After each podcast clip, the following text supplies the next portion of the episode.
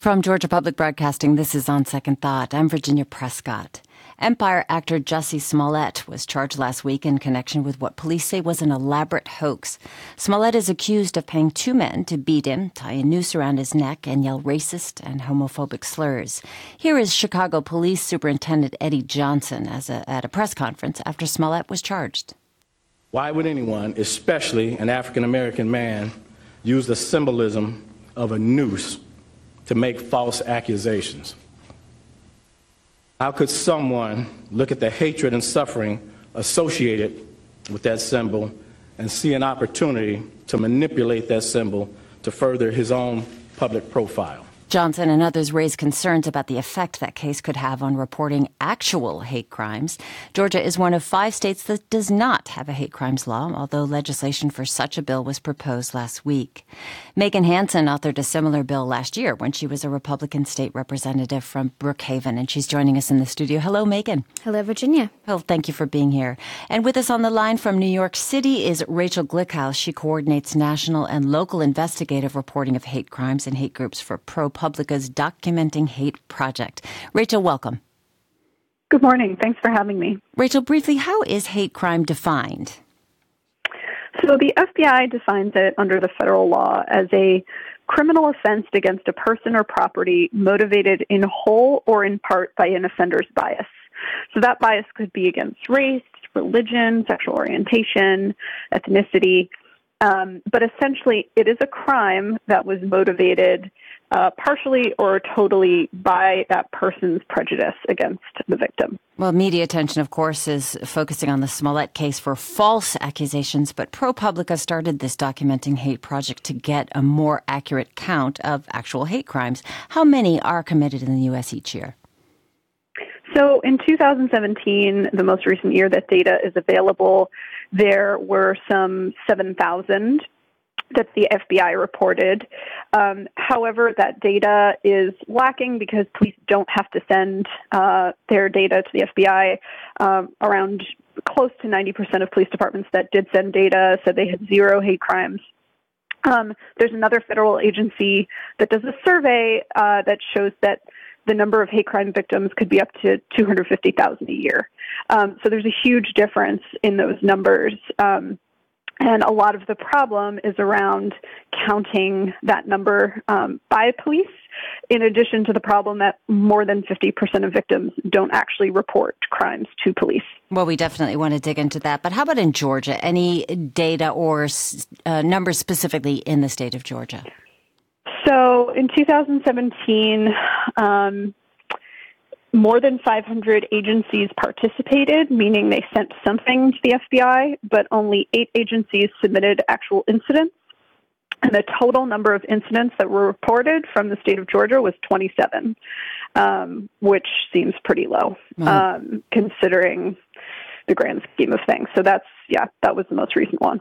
Megan, last week, State Representative Chuck Efstration of DeKalb uh, introduced legislation that would create sentencing guidelines, quote, for anyone convicted of targeting a victim based on race, color, religion, national origin, sexual orientation, gender, mental or physical disability. What would that legislation accomplish? Well, that is specifically for misdemeanors, um, and it would, if convicted um, by the jury, would add an additional three to 12 months, depending on the crime um, which, in my opinion, is a great first step. It, it speaks volumes to um, juries or um, judges seeing the importance of um, punishing hate crimes. Now, you were among legislators to in, introduce similar bills last year. How does this current proposal differ? Um, right. So I introduced a bill that uh, covered misdemeanors. It covered uh, felonies. It actually extended to civil um, civil crimes. I'm sorry, yeah, civil uh, issues. Um, but it also provided for training and for recording, which was one of the reasons why I believe that I had such um, strong support from law enforcement, because that's something that, um, as Rachel mentioned, they're really looking for is some direction as to what is a hate crime, and they need something on the books to be able to determine what it is, to then report it and then keep accurate numbers. So that bill never made it out of committee. Why do you think it failed ultimately? Um, you know, there were um, Probably a lot of reasons. uh, there were two bills actually that were pretty similar, and they both got hearings, and um, they never actually came for a vote. And so I, I'm not. I actually think that if there had been a vote taken, it would have come out of subcommittee and then moved on to the next committee for a full committee hearing. Um, but for a number of reasons, I could suspect, but uh, won't. um, that just it didn't happen this year. But but I think you know the fact that there's another Republican who is the chairman of his committee, which is the committee that it was before last year, which is a different chairman from last year. Mm-hmm. Um, I think that this is a, a great show of uh, a first step and the ability for this year's bill to move. Well, let's talk about some of the opposition. Rachel, uh, one of the arguments against hate crime legislation centers on free speech. And in the U.S., hate speech is legal, different from, say, uh, in Britain, for example, where such speech is illegal. How do you respond to the argument that hate crime legislation erodes First Amendment rights? Well, that's not what it's intended to do, right? It's it is intended to target uh, crime, actual crime, um, and to therefore increase penalties for people who commit those crimes. So it defines the definition of uh, the the actual adding of the, the bias motivated part is that the police and, and investigators must prove that the person was acting out of prejudice, out of bias against the victim, and that that is specifically why they committed the crime. It, what, um, what, are some so, of the ways that local law enforcement can prove that? I mean, you're talking about intent, right? Um, right, exactly. Megan's nodding here. Do you want to pick that up? um, sure, yes. I mean, there are a number of crimes that I looked into when I was uh, studying this bill before dropping it, um, where, for example, the uh, perpetrator had, you know, yelled racial slurs or epithets, and, um, you know, they had spray painted various and sundry, you know, a swastika, for mm-hmm. example, on a synagogue. Uh, usually, and and then also police uh, or just general law enforcement will tell you they will tell them why they committed these crimes. I mean, they're they're it's unabashed about um, you know what their motivation was and so all of these things can go towards uh, the proof the evidence needed to convict them of a hate crime if there's a statute on the books that's Megan Hanson. She's a former state rep who, pursued legislation against hate crimes here in Georgia. Also with me, Rachel Glickhouse, project manager of ProPublica's Documenting Hate Project. Well, another argument is that hate crimes laws don't necessarily work or can actually hurt the people that they seek to protect, making them feel more like outsiders. What do you think here, Rachel or, or Megan, if you want to pick that up? Could it be more harmful than helpful to have a separate law that paints some people as the other, the protected? Um, I've never heard that one before. Um, I I would disagree with that. The the purpose of hate crime laws is um, in order to specifically give a person justice um, for this very insidious type of crime and to have a little bit of uh, symbolism in the criminal justice process that says uh, sends a message to the community and not just to the victim that says this type of crime is not going to be tolerated, um, and it will be prosecuted to the full extent of the law. Well, let me um, ask you then: Why do you think mm-hmm. uh, more than fifty percent of the people who say that they were victimized do not file complaints? So uh, there's a lot of mistrust um, in some communities who already have a poor relationship with police, and they don't trust that if they go to the police, they will take their uh, complaint seriously. Um, some victims are humiliated and don't want to relive the story over and over again. There are a variety of reasons, but uh, some of them do boil down to relationships that these communities have with police and the trust they have to move those cases forward uh, in the criminal justice system. Well, ProPublica has investigated how law enforcement is trained to deal with these kind of hate crimes. What did you find? So we found that it varies very widely all over the country and it varies by state. Um, not every state has a statute on the books that requires police to get hate crimes training while they're in the academy. And sometimes police do get training, but it's very, very minimal, maybe half an hour or an hour in the total of their, their training. Um, so it means that some police uh, really have no knowledge of these types of laws or how to investigate um, and what the best practices are uh, in terms of investigating these crimes and tracking them internally. Well, Megan, you had broad support from law enforcement, including from for, former Georgia Bureau of Investigations Director Vernon Keenan. What did the GBI and local law enforcement agencies in Georgia tell you about why they supported this legislation? they really liked the um, training and reporting aspects of it. I mean, it, it would lead to equal applicability um, or enforcement, rather. And um, that was something that was key to them to help them do their job. Mm-hmm. And, you know, they thought it was important that we um, give them the tools that they needed to do their job so that other commun- you know, communities that were being impacted felt safer. I mean, that that's what they signed up for. Well, we know that conservative media in particular and others have, have zeroed in on the Smollett false accusation and criticized how quickly Democrats, for example, were willing to jump onto this. But I'm wondering for you, uh, you know, you were a Republican representative. Why was this legislation a priority for you? To me, this is an issue of right and wrong. This is not something that should be politicized in any which way. Um, you know, hate crimes, I think Rachel touched on it, are uh, not only crimes against an individual, but they're crimes against a community. And anytime you have something like that, I mean, it, it goes beyond politics because that likely that community is of all different types of political beliefs and persuasions. So um, I, I think that that's just a whole other issue than you know what a hate crime is or you know should it be a law or this that or the other it's just those two things don't collide with me Rachel, do you have any data on? Of course, let's just enforce that Smollett is guilty and I'm um, innocent rather than prove until proven guilty, and he says he is innocent. But do you have any idea of how many false reports are made? So um, there's a researcher in California named Brian Levin, um, and the number he's been um, sharing recently is that uh, he believes the number to be less than 1% of all reported hate crimes. Um, and I think that is actually a smaller amount um, than the number of uh, falsely reported um, sexual assaults. So mm-hmm. it's sort of in that neighborhood. Well, it does sound like a lot of people from state legislators to law enforcement, as we're hearing here, do not have a consistent understanding of hate crimes. Rachel, how, as somebody who's looked at this, sh- do you think that that should be addressed? Um, of how police look at hate crimes? Yes, or, or understand like what is a better way to communicate to either the public or to state, state legislators who are considering this kind of thing what kind of effect they have. Sure. So I think um, it's important to look at cases that are successfully prosecuted um, that have um, a full outcome to show what the law can actually do. Um, these cases are difficult to prosecute because you have to prove intent.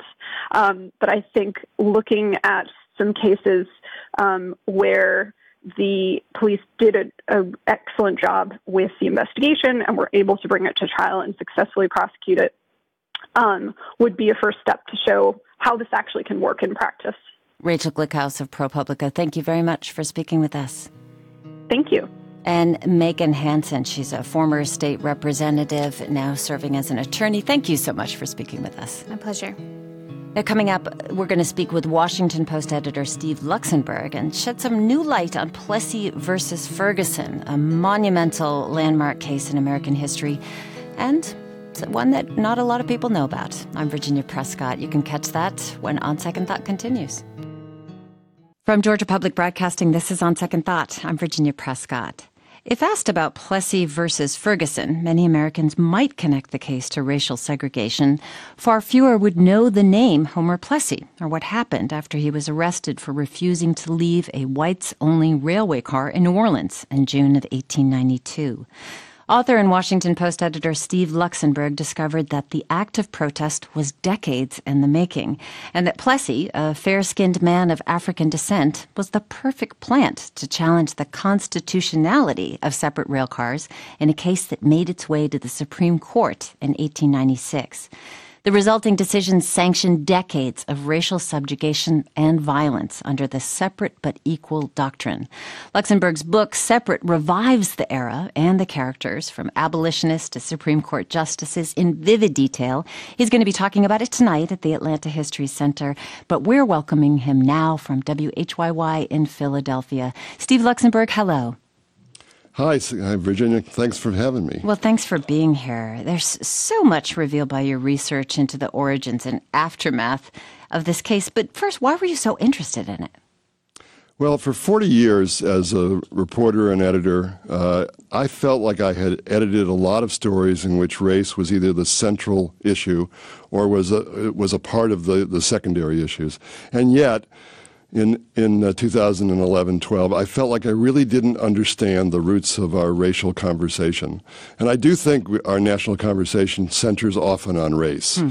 we're, we're either talking about it or we're avoiding talking about it uh, and I wanted to understand the, the, the, roots of racial separation in particular, because I think that that is what remains as a reverberation from Plessy. And so I felt that to go back into the 19th century would help me understand that story. Well, and there are many popular beliefs that are shattered. We learned, for example, that segregation started not in the South, but in railroad cars in Massachusetts, the cradle of liberty. This was a rail company decision. On what grounds? Well, it's 1838. It's the dawn of the railway age, and there are eight new railroads operating in Massachusetts. Only three of them adopt separate cars, which shows you already that we have a division about what customers might want. And they think that one, there'll be violence if the races are mixed. Two, that it's a business decision. That is, the white customers, and there are many, many, many more white customers than there are black customers. The population of Massachusetts in 1840, only 1% are people of color. Uh, that's what they will want. Now, of course, the other five that didn't do it thought that white, white customers wouldn't care. But the Eastern Railroad, when it opens for business, has a separate railroad car, and within a month, within a month, there's an article in the Salem Gazette, which popped up in my digital digging, hmm. uh, talking about the Jim Crow car. And I was stunned by this. I mean, Jim Crow is a, is a term that I associate with the late 19th century and, of course, the 20th century, but not 1838. And already it seemed like the newspapers, their readers, the train crew, they were using this term. And my best educated research guess is that uh, the Jim Crow minstrel show was so such a popular entertainment at the time. The the white man in blackface, uh, the, the, racist caricature, that his song, uh, every time I jumped Jim Crow, had been had already migrated into the political conversation. So politicians who were changing their mind were called jumping Jim Crow, and so the the phrase Jim Crow was not it was not hard to see how it could be applied to a railroad car. Mm, when the segregation clearly long preceded the Civil War, you're talking about 1838. How did they challenge this Jim Crow car separation, or dirt car, as it was also called? Well, you know, it's, it's, it's very, very interesting. You have to think of the abolitionists as any political movement. And they're going to their night meetings at their chapters around the state of Massachusetts, and they're going on horseback before the railroad goes into existence. And they are thrilled to be in the comfort. It's not very comfortable in these early cars, but in the comfort out of the rain of these railroad cars. But something is changing in 1841, which is that the Massachusetts Anti Slavery Society, which is the chief abolitionist group, has hired a black man to be their newest agent. And his name is Frederick Douglass. He's three years out of his enslaved condition in Maryland. He has given a speech recently. They are enthralled by the way he can orate, and they hire him. And he's riding the trains in the company of a white abolitionist, and the conductor on the Eastern Railroad is unhappy and wants to separate them. Well, the white abolitionist says, Well, if you're going to put him in the dirt car, I'm going to go with him. Well, that's not going to happen either. So confrontations happen, friction happens, and the abolitionists are both appalled but they're also excited because this gives them a new issue. Mm-hmm. And I go to the Massachusetts State Archives and I ask for the petition that Douglass and William Lloyd Garrison, the famous abolitionist, and others have signed asking the Massachusetts legislature to ban separate cars on railroads. And they unfold it and they unfold it and they unfold it. It's a thousand signatures. It measures 14 feet long. And when they had to refold it, I said, that, that's going to be your job. I don't know how to do that. uh, but it shows you how much resistance there was. Um, so already, and, uh, so you asked before, well, why the North? And the North is, is the only place where there are any any sizable numbers of free blacks. Nobody in the South is going to be separating masters and the enslaved population. But the question that the railroad brings into existence is a question that had not really been asked before, which was, where do I sit? Hmm. I mean, a stagecoach is tiny. A horseback, you don't have to worry about who's sitting with you. Uh, but a railroad car is, is, is a great vehicle for throwing together a mass of humanity. And so it, it, raises these questions. And by 1843, the, the separate cars on those three railroads have gone away after pressure uh, from the legislature uh, the legislature was asked to pass that law banning it. They didn't want to do it because Charles Francis Adams, the son and grandson of two presidents, he was reluctant to tell a corporation what to do. He thought it was a bad precedent. Uh, that sounds familiar today, doesn't it? yes, it does indeed. But I love the, the details in this book are so great. In fact, Frederick Douglass continually challenged by boarding the train. So one of the tra- rail companies just stopped cease stopping in Lynn, Massachusetts, where he would get on. But that's a name we recognize, Frederick Douglass. But many here that we don't necessarily know, like Albion Tourgée. Who was he? Well, he was in 1890s the most famous white advocate for civil rights in the country, arguably. He'd achieved that status through writing. he was a best selling novelist. He had gone down to the South after the Civil War, which he had served in, determined to make the Union better than it was, uh, playing off the Lincoln phrase, we want to restore the Union as it was.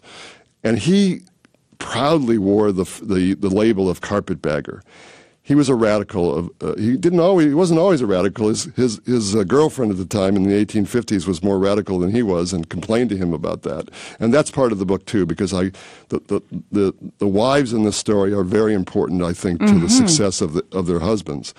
Uh, but he uh, he comes out of uh, North Carolina with two novels. The first of which is called A Fool's Errand by one of the fools. He's been banished from North Carolina more or less because uh, he's, as one newspaper called him, the most hated man in North Carolina, which was probably true in white supremacist circles. And he uh, becomes a best selling novelist. He later becomes a, a widely syndicated newspaper columnist with a column he calls The Bystander, which is extremely ironic given his activism. He was hmm. no bystander. And the, the New Orleans committee that brings this case is just writing to him for advice in 1890, and one thing leads to the other. He offers to take on the case pro bono. They are thrilled. This is the Plessy they, case in the end. The Plessy case. Uh, I mean, they're thrilled because they have Albion Tourgée on their side. He's thrilled because he has a case he can fight, and he loves fighting. And so uh, he becomes the lead lawyer in the case with as Louis Martinet, the French-speaking mixed race uh, head of the committee says, we, we give you total control of the legal strategy. Mm, and there are some great flourishes. As you said, we learn about his wife as well, a lot about his life, including that he added an accent over his E in his name, giving him some, I don't know, continental appeal. I'm not sure what that was about. Well, I think it's an affectation. I think he was also maybe trying to help us pronounce it, but uh, you know, he, he was always looking for a little embellishment. Uh, he did it in his legal arguments. He did it in his uh, political arguments. Um, he was not a man who uh, worried about the facts all the time. Mm. We're learning about a pivotal case in American history with Steve Luxenberg, author of Separate, the story of Plessy versus Ferguson and America's journey from slavery to segregation. Well, you mentioned Louis Martinet, who became a colleague and of sorts. He was the editor of The Crusader. This was a newspaper for the significant population of people of color in New Orleans. Now, this city, New Orleans, becomes a significant character in this story. What is it about its distinctive racial history that made it the perfect crucible for this fight against segregation? Well, I, I, say in the book that I doubt that this case could have come out of any other city in the country because New Orleans then, and some people would say now, is unlike any other city in America. In 1803, when the Americans take over New Orleans in the Louisiana Purchase, um, a provisional governor arrives and he is astonished to find that he has 6,000 free people of color, as they call themselves, uh, awaiting him. And not just that, they have a militia, they have weapons. Mm. They're not, they're not using them to fight anybody, but they have status, they have some wealth. They have not been, for the most part, they are not slaves, although their ancestors had probably been enslaved in the French and the Spanish periods. But through the century, in 1814, the Battle of New Orleans, they're recruited to fight on the, on the American side. In 1863, some of them fight on the Union side, and they also see an opportunity to ask for the rights that they've been agitating for for a half a century. After the Civil War, after the Reconstruction Amendments that enshrine equal rights into the Constitution, they are always looking to become more than the sandwiched layer that I call them in the book between the white population and the formerly enslaved population. So they've never had full rights. They, they're not allowed to do certain things, but they've been better off than being enslaved. In fact, some of them were slaveholders themselves because that was a route to wealth and education. But by 1890, they have accumulated enough wealth, enough education, enough clout that they are angry and they're they're unhappy and they're not going to stand for this 1890s Louisiana Separate Car Act. And so they they announced in the Crusader, the newspaper that Martinet ran, uh, that they're going to bring a test case. Uh, and then they you know they don't do it right away because it's hard to do and they finally figure out a strategy uh, a year later. Well, Louisiana also had no legal definition of Negro, quote unquote, or colored person. So, so as you point out in the book, and as became part of the strategy, it's kind of an unenforceable law kicking somebody off of a, a car if you don't know where what their origins are. Yeah, one of the great arguments that, that James Walker, who is the co-counsel for Tourgée, he, he really gets into this. He likes researching this. And he comes up with a list of all of the states that have definitions of, of what it means to be a person of color and the ones that don't. And Louisiana has no definition, so one of their arguments is, well, how are you going to judge the race of someone like Homer Plessy, who was specifically, as you had indicated before, chosen uh, for this for this assignment. It is an assignment. He he's supposed to get arrested. He's not supposed to to, to reach his destination. His destination is jail. Uh, he he is arrested, um, and they want him to be fair skinned enough to cause confusion. Mm-hmm. They they want to be able to argue that let's say you were the railroad conductor, Mr. Supreme Court Justice, and you were walking down the aisle. How are you going to tell the race of the people in New Orleans? Some of them are white, some of them are black, and they're every shade of the spectrum. So it's unenforceable unless you tell us what the definition of colored is. Now, the Supreme Court ignored all those arguments, but, but it's a good argument. Well, what happened exactly on June 7th, 1892, when Homer Plessy bought his first class ticket, boarded the whites only car? Well, the railroad was in on it because they wanted to test the law too. They had an economic reason, which not all railroads in the South would. Have, some railroads in the South wanted to have separate cars. They thought their customers wanted separate cars, or they were racist and didn't think they should mix. But in Louisiana, it's expensive to run two cars when you could get by with one. And there weren't a lot of black passengers. So they, they saw this empty car or they, they began to partition cars. That is, make half of them white and half of them black, mm-hmm. and that mm-hmm. was another way around around the law. But so Plessy boarded, and you, you, can read stories in which he's been ejected forcibly and manhandled, but those stories are, are I think, a little embellished. He was escorted off of the the, the uh, car and into the waiting hands of people who were going to take him down to the to the courthouse to be put in jail very temporarily because the last thing that the committee wanted was its volunteer to spend a long time in jail. That wouldn't have mm-hmm. been that wouldn't have been good for recruiting future volunteers. Uh, and that's what happens to him. And so now the question is, can we get a court case in which he can be convicted and therefore go to jail? And we can argue what's called habeas corpus, which is a Latin term for the the holding of a body illegally. You know, we're going to argue that you can't hold him because the law is unconstitutional. Well, they don't really like that strategy, but it's their best guess as to how they're going to get to the Supreme Court because it requires Plessy to be in jail at some future point after his conviction. Mm. Well, they avoid that. And they're thrilled that they can do it on an error, it's called, of the judge's ruling, that's Judge Ferguson of Plessy versus Ferguson, on his ruling that the Louisiana law is constitutional. And they, they take an error on that, and that allows them to argue without Plessy having to go to jail. Well, I just wanted to pull in that mention that the rail car company was in on it. In fact, there was a private detective there on hand, ready to make this arrest, all staged. But have you ever f- found other cases of resistance? Because there were many. There were on steamboats, there were on rail cars, on stagecoaches. In New Orleans, several cases based on cost n- rather than moral grounds. You know, where, where the company might calculate the cost of lost business by white people versus the cost of separate accommodations. Most of the cases cited as precedents by the Plessy court, the seven to one decision that, that occurs, are from the North because that's where separation had taken root and that's where the, the lawsuits had arisen. Well, we're going to hear more about the critical landmark case with Steve Luxenberg. He's senior editor of the Washington Post and author of Separate, the story of Plessy v. Ferguson and America's journey from slavery to segregation. He's going to be at the Atlanta History Center tonight and back with us after a short break. But for now, we're going to leave you with Big Bill Broonzy, his song about the degrees of racial separation black, brown, and white. I hope built this country, and I fought for it too. Now I guess that you can see what a black man have to do. This says if you was white, she's alright. If you was brown, stick around. But as you black, oh brother, get back, get back, get back. From Georgia Public Broadcasting, this is On Second Thought. I'm Virginia Prescott back with Steve Luxenberg, author of Separate. It is a lively, detailed history of the characters and origins and arguments and aftermath of the landmark Plessy versus Ferguson case. That's the 1896 Supreme Court decision ruling that racial segregation was constitutionally sound under cover of the separate but equal doctrine, which opened the floodgates for Jim Crow.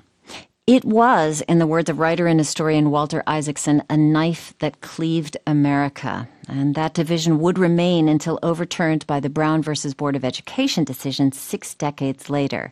Steve Luxenberg is speaking in great detail about the book at the Atlanta History Center tonight, but we're grabbing some time with him this morning. Steve Tourgée and Martinet considered Louisiana's separate car act to be unenforceable, as we said. But there's a really interesting account of how precisely and strategically they considered the case to be made and how to trigger it. Did you know when you started researching how deep that went? Well, I knew because I'd done a preliminary amount of research that Martinet's and Tourgée's letters, in which they go over their strategy, Martinet uh, lived in New Orleans. Tourgée lived in upstate New York and far western New York. He never went to New Orleans. It was all done by letter. And all those letters survive in the Tourgée collection uh, in, in western New York. And I went there and I read enough to know that I could I could construct a narrative that would be detailed and lo- lively and colorful about what their thinking was. And of course, as a narrative writer, I'm not a constitutional historian, I'm not a legal scholar. I, I couldn't have done this book without those letters. Uh, what's fascinating to me about it is is that they not only, I mean, Tourgée was the kind of guy who thought that it was better to throw too many arguments at the court than not enough. Now, last week in Baltimore, where I live, I was on a, uh, a stage with the former Chief Justice of the Maryland Court of Appeal, and I said, if he had thrown all those arguments at you, what would you have told him as a lawyer about the strategy? He said, I would have told him not to do it. Huh. because it's just too many. The court can't deal with all those. You got to pick your best arguments and go after them. So one of one of Tourgée's most inventive arguments, most inventive arguments, and I think it's important. You know, lawyers want to win, mm-hmm. and sometimes they choose arguments that might be a winner. It wasn't in this case, but might not be the best argument for the future. So he argued that. He, he saw this court. He kept a tally of what he felt were the hopeless judges, the likely judges, the, the judges who were going to be on his side, only Harlan fit into that category. And he said, well, they're all men of property, so let me give them a property argument. And, and the property argument was your race and your reputation are your property. Your property, and no one can deprive you of those without due process of law, using the 14th Amendment language. And a conductor can't do that walking down the aisle of a railroad train, but that's what this law is asking him to do. Well, the problem is, is that that's fine if you can pass for white, as Homer Plessy could. But if you're black and it's quite clear that your color is dark, what is that going to mean if you win this argument? That means we're going to have a, a car with white and mixed race passengers, and then over here we're going to have a black car? That's still separation. So I don't really, I never really understood what he thought he was going for there, except that he wanted to win and he thought the, they might buy that property argument. Well, I want to get to the justices that he studied in great detail, but first I wanted to talk about on the legal team for the Plessy case. Uh, of course, Homer Plessy arrested. The case goes to a local court, Louisiana State Supreme Court, and then Supreme Court. And you did mention that uh, the Honorable John Ferguson, the judge, played right along. You know, he did not sanction the case. But there was another name that we don't necessarily learn in history class serving as legal counsel. His name is James C. Walker. Now, why did this former Confederate soldier want to argue this case? Well, like a lot of people in the book, he evolves, I think. I don't know a great deal about James Walker, but Martinet needed somebody local to argue the case. He thought about doing it himself, argue the case in Louisiana courts, because Tourgée wasn't coming there, and it would have been prohibitively expensive to bring him down there and have him do the arguments. And, and Tourgée did not have, he wasn't a wealthy man despite his very best selling novels. Um, so they needed a local counsel, they needed a Washington counsel. Uh, and, and Walker, he decided, was the, was the best legal mind to take on the task. Um, he actually wrote to Tourgée at one point and said, you know, I'd like to hire a person of color, a lawyer, to do this, but I don't think any of the ones locally are up to it. Now, of course, we don't know today whether or not that was a kind of bias on Martinet's part, um, but he, he didn't, they didn't go in that direction, and Walker is their choice. And, and he's a very good lawyer. I mean, it's clear in his, his letters to Tourgée, he's pointing out all the problems in the case. But, but you know, Tourgée had to scold him at one point and said, stop thinking so narrowly. Even if we get a decision, even if we get a decision that says that your arguments are wrong, at least we know where we stand and he wanted a clear the committee wanted a clear cut decision he told he told Walker and Walker kept on coming up with these arguments about the technical wording of the statute and and Tourgée knocked those aside and said I'm not going sm-. in our language he would say I'm not going small I'm mm-hmm. going large here mm-hmm. um, and he and the the lawyer that they hired in Washington was the former Solicitor General of the United States, Samuel Phillips. And th- this was done very strategically as well because there's no lawyer you want appearing before the Supreme Court more than Samuel Phillips. The justices knew him, they would respect him, and at least gave you that little edge that you're always looking for. Well, let's look at some of these justices. The key here Henry Billings Brown. John Marshall Harlan, two that you spend a great deal of time in the, for this book. Let's start with Brown. He went to Yale and Harvard, though he didn't get a degree from either, avoided the draft. Not somebody that we generally think of as Supreme Court Justice material. Can, can you give us some background on him and how he got there? Well, that's what drew me to the story in part. I mean, race drew me to the story and our national conversation, but Brown and Harlan, if you had to predict who would end up where, you would predict them going the other ways. I mean, Harlan is the one from a slaveholding family originally. Brown grows up in abolitionist necks of the woods in Massachusetts and, and Connecticut. So he seems like the kind of guy who would be on the dissenting side here.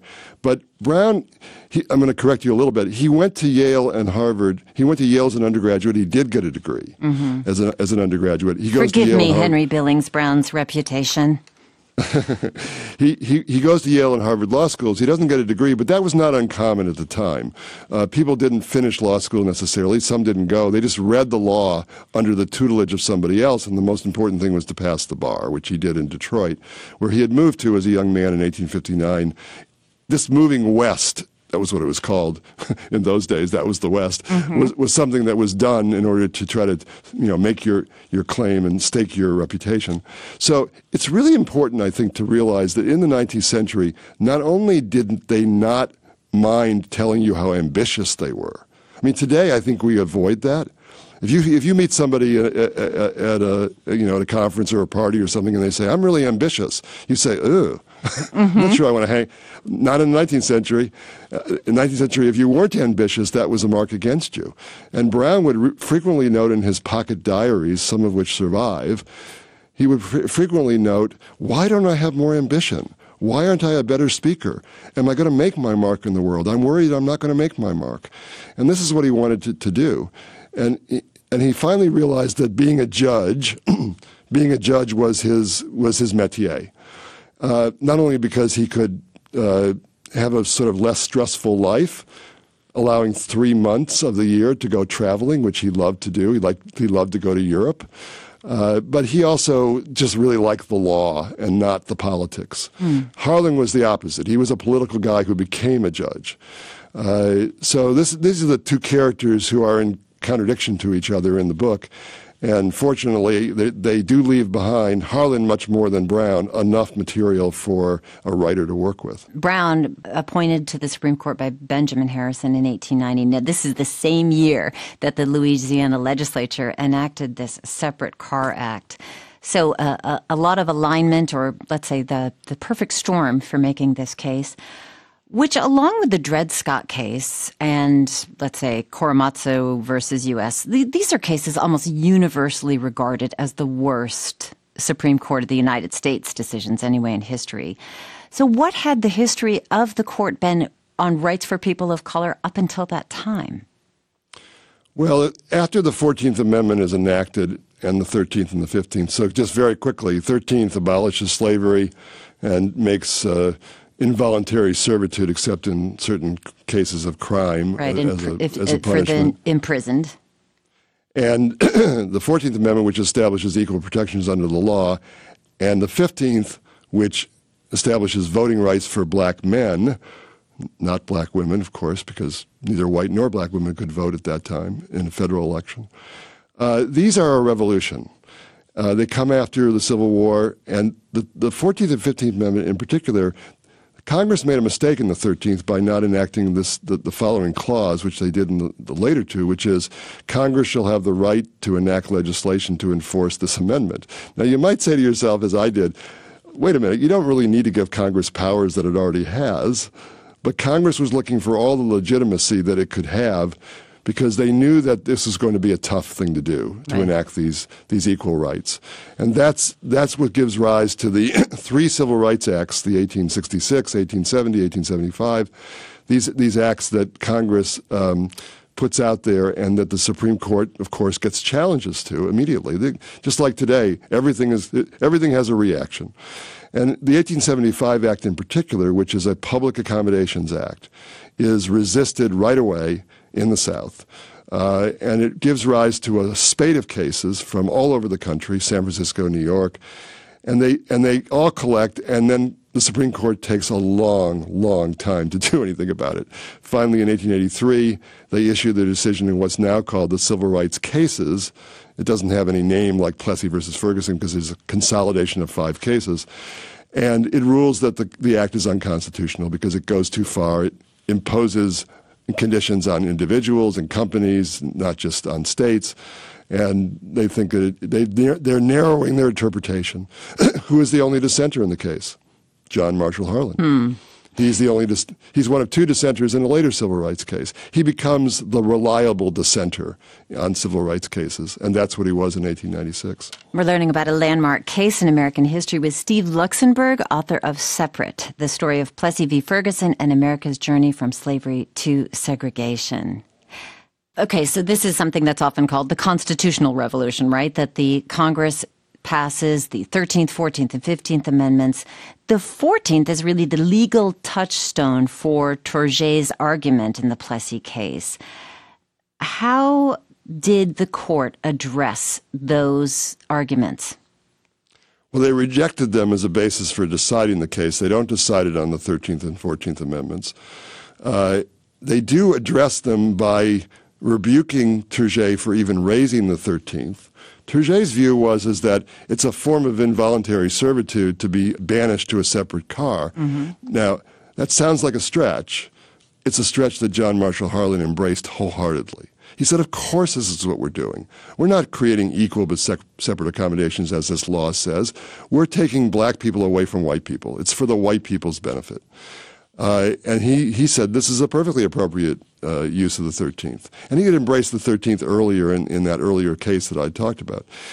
The 14th, um, Brown did address it, but he they decided the case not on the 14th Amendment, which he said didn't apply to a railroad company, in his view. Although you could argue, well, wait a minute, it's the state law that's mandating this. Isn't that exactly what the 14th Amendment is about? That states cannot enact statutes that abridge the rights of anybody on the basis of color.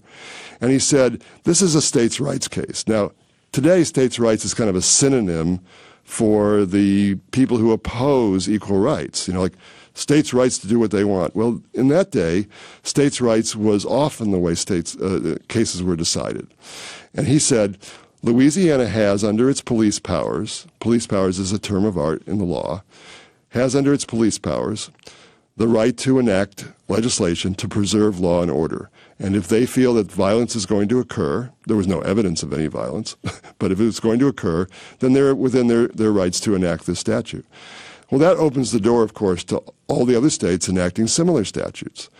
It does, it's not a crazy idea to talk about this violence because there, of course, was a lot of violence, but it was the same logic in Massachusetts in the 1830s and 40s. They were saying that, and in Pennsylvania in 1867, there was a woman who refused to, to leave the white only car, a black woman, a teacher, and the Pennsylvania Supreme Court said that it would be better to stop this violence before it happens than punish the perpetrators afterwards.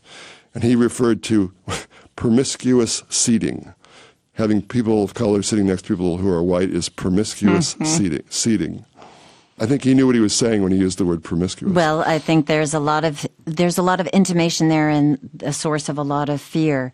Well, Brown did write the opinion for the court's majority, but he did also accuse black people of being oversensitive, you know, since so long as the facilities were equal, separation was not a badge of inferiority.